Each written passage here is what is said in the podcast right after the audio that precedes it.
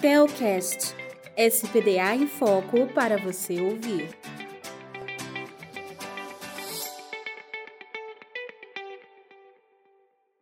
Seja muito bem-vindo ao nosso Telcast.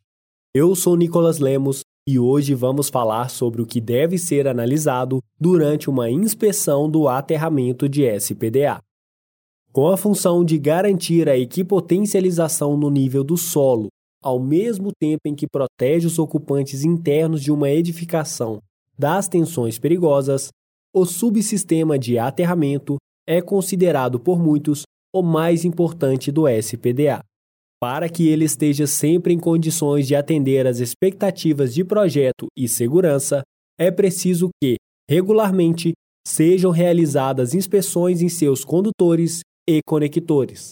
No aterramento, alguns componentes não são visíveis, pois estão enterrados no solo. Sendo assim, não é possível validá-lo totalmente apenas com a inspeção visual, como ocorre nos subsistemas de captação e descidas externas.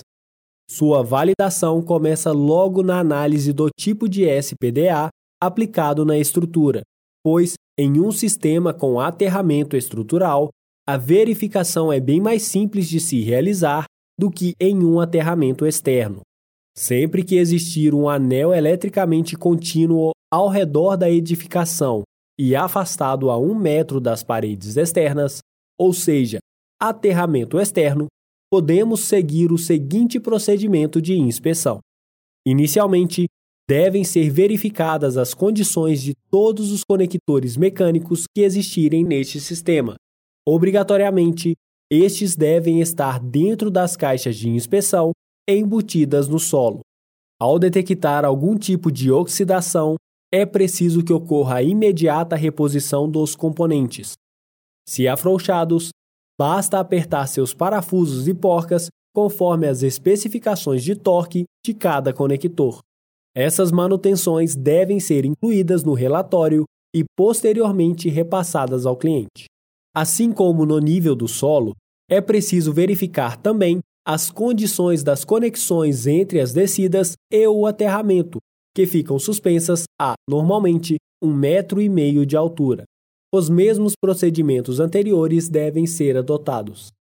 Por fim, é preciso realizar o ensaio de continuidade elétrica da malha de aterramento, que consiste em medir trechos e comparar as medições com valores de resistência por metro esperados. Com o auxílio de um equipamento, como o micro-ohmímetro, injeta-se uma corrente elétrica na malha para obter sua respectiva resistência elétrica.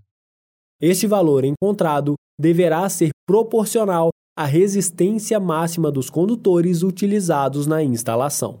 Por exemplo, o cabo de cobre nu de 50 mm possui uma resistência elétrica máxima de 0,375 ohms por quilômetro a 20 graus Celsius.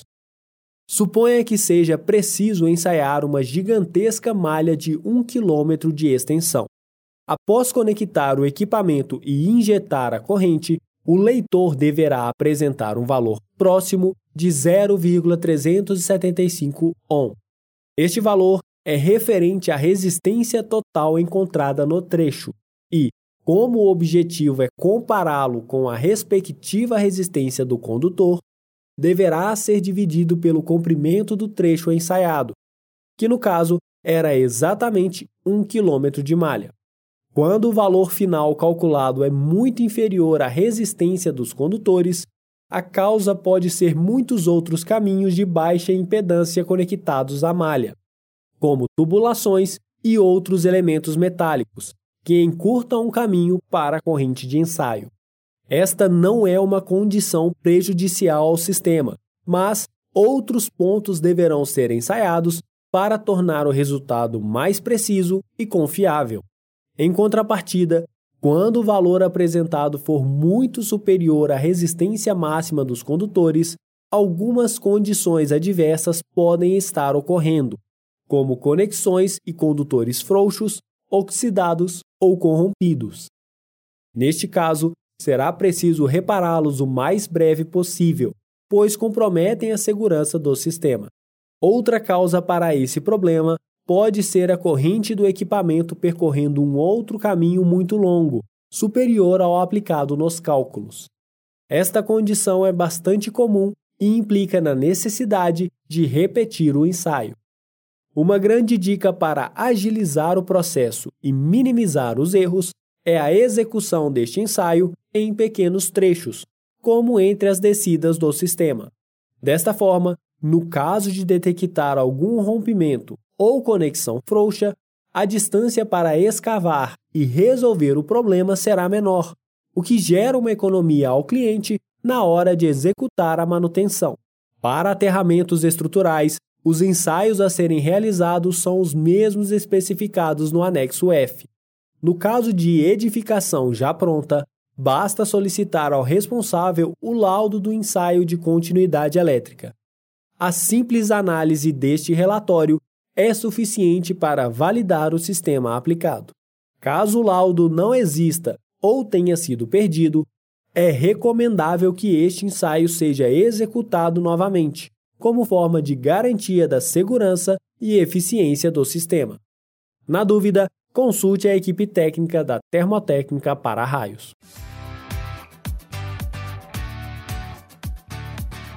O que achou deste conteúdo? Fique ligado! Toda semana um novo episódio sobre o universo de SPDA.